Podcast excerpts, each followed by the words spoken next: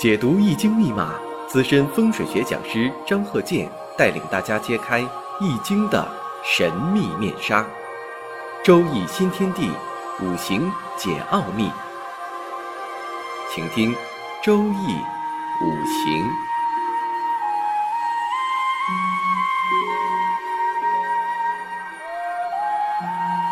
上山微电台荣誉出品。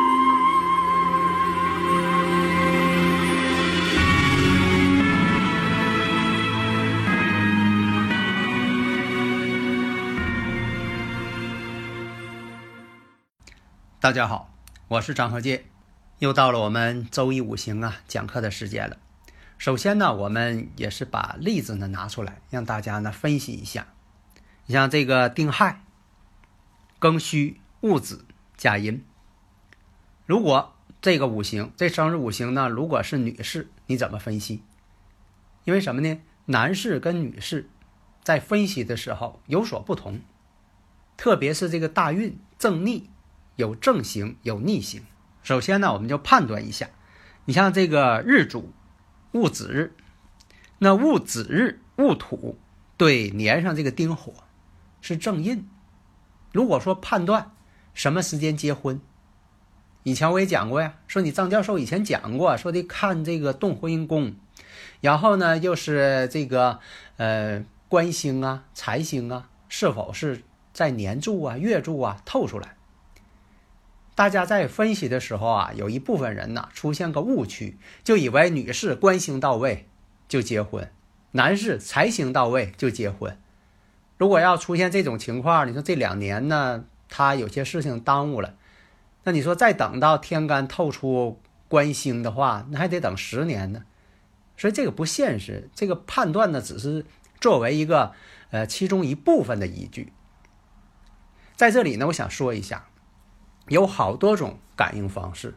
打个比方，这就像说，你父母在家管你叫一个名字，你单位领导管你叫一个名字，你妻子管你叫一个名字，你的子女又对你换一种称呼，无论呢哪一种，你都能反应过来是叫你，呃，不是说喊你这个正规姓名你才能答应。那你说你孩子也管你称呼你这个大名啊？所以呢，在单位，在公司你上班，单位呢会称呼你是大名、正规姓名，也可能称呼你的姓，都有可能，但是叫的都比较正规。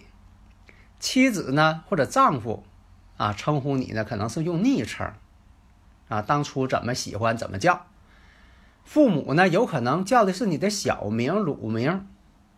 孩子那得得称呼你尊称的，在五行学当中。也会出现这个问题，你像说这个女士动婚，那就看一下这个官煞星，就是官星和偏官星在年柱啊，还是在月柱啊？那有的说这个五行看了，这天干没有透出这个官星啊，偏官星啊没有透出来呀。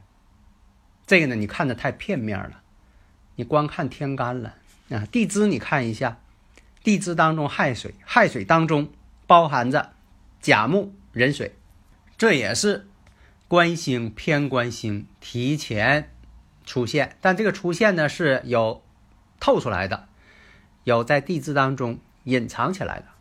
那再结合这个流年大运，这流年呢，我们看一下，必须结合大运来看。所以我们的文化呀非常科学。你像这个国外有些国家，特别咱学外语的时候可能有所体会，他不先说这个大地区。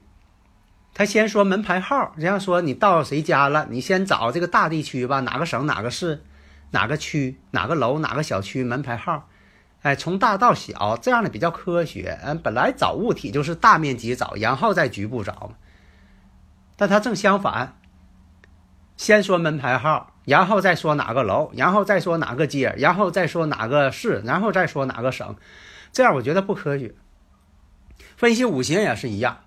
你得先看一下总体的这个四柱，啊，四柱八字，你先总体看一下，然后再从这个大运当中啊再去看，大运当中再找这个流年，这样呢就是说一步一步的分析五行啊，你像这个处朋友也好，或者是你在这个工作单位呀，跟这个同事啊，跟自己老板呢，那都是一样，在这个大面上过得去，你不要看得太清楚。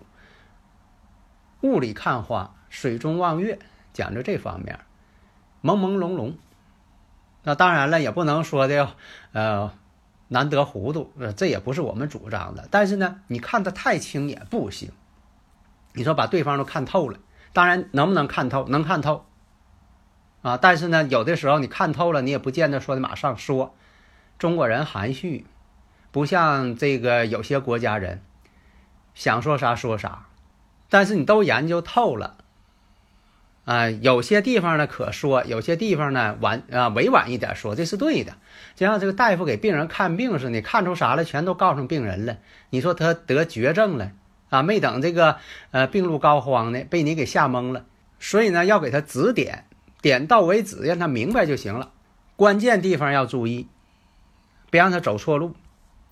这就像说你人呐，你说眼睛啊，那跟鹰眼一样。像显微镜一样，你能看到细菌。如果要那样的话，这个人呐，生活当中可就麻烦了。你看哪儿都像细菌，看到最喜欢的人，那也是细菌。那你说你怎么办呢？你说我这个嗅觉还灵敏，嗅觉呀，啊，你像说的这个某一种这个呃动物界，你像说的特灵敏呢，什么都能闻到。那你说那样多好啊？那样也不行。你觉得周围呀？全是一些不好闻的气体，你没法进食。但是呢，你也不能说的太虚幻。你说我像戴那种那个眼镜一样啊，这个看的全是虚幻的不好的东西，戴上那个眼镜看的也都是好东西。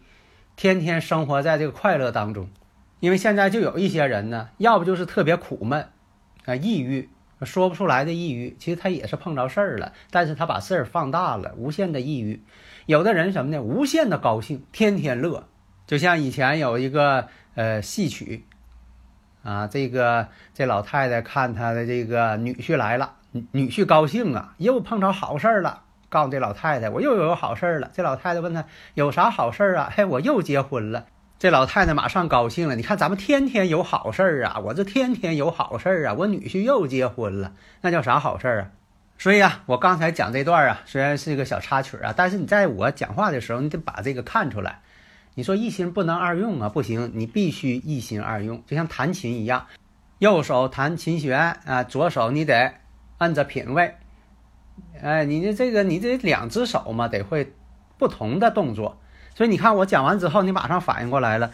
你说这个人呐，看出来了，丙午年结婚，对不对？哎，那算你高了。